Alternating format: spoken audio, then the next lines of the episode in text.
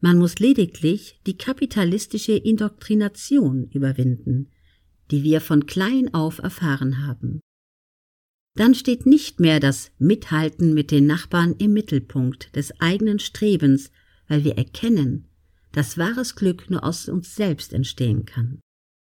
Uns wird klar, dass keine dicke Luxusuhr, kein Designer-Turnschuh, kein neuer Lebenspartner, kein weiterer Wochenendstädtetrip und auch kein exotischer Jobtitel uns dem wahren Glück auch nur einen Millimeter näher bringen wird, weil alles, was wir brauchen, längst da ist.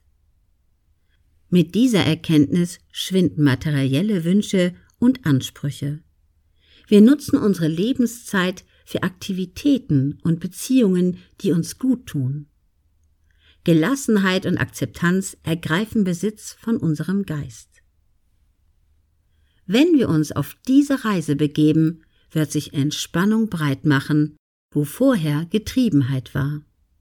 Nach außen wird sich möglicherweise wenig verändern, aber die innere Einstellung ändert sich komplett. Wir arbeiten nicht mehr zweckgebunden, sondern nur noch um der Arbeit selbst willen. Und irgendwann werden wir möglicherweise auch spüren, dass sich auch eine Form des Erfolgs nach klassischer Definition eingestellt hat, weil wir nämlich aufgehört haben, ihm krampfhaft nachzujagen. Wer finden will, muss aufhören zu suchen, sagen die Buddhisten. Zen-Style.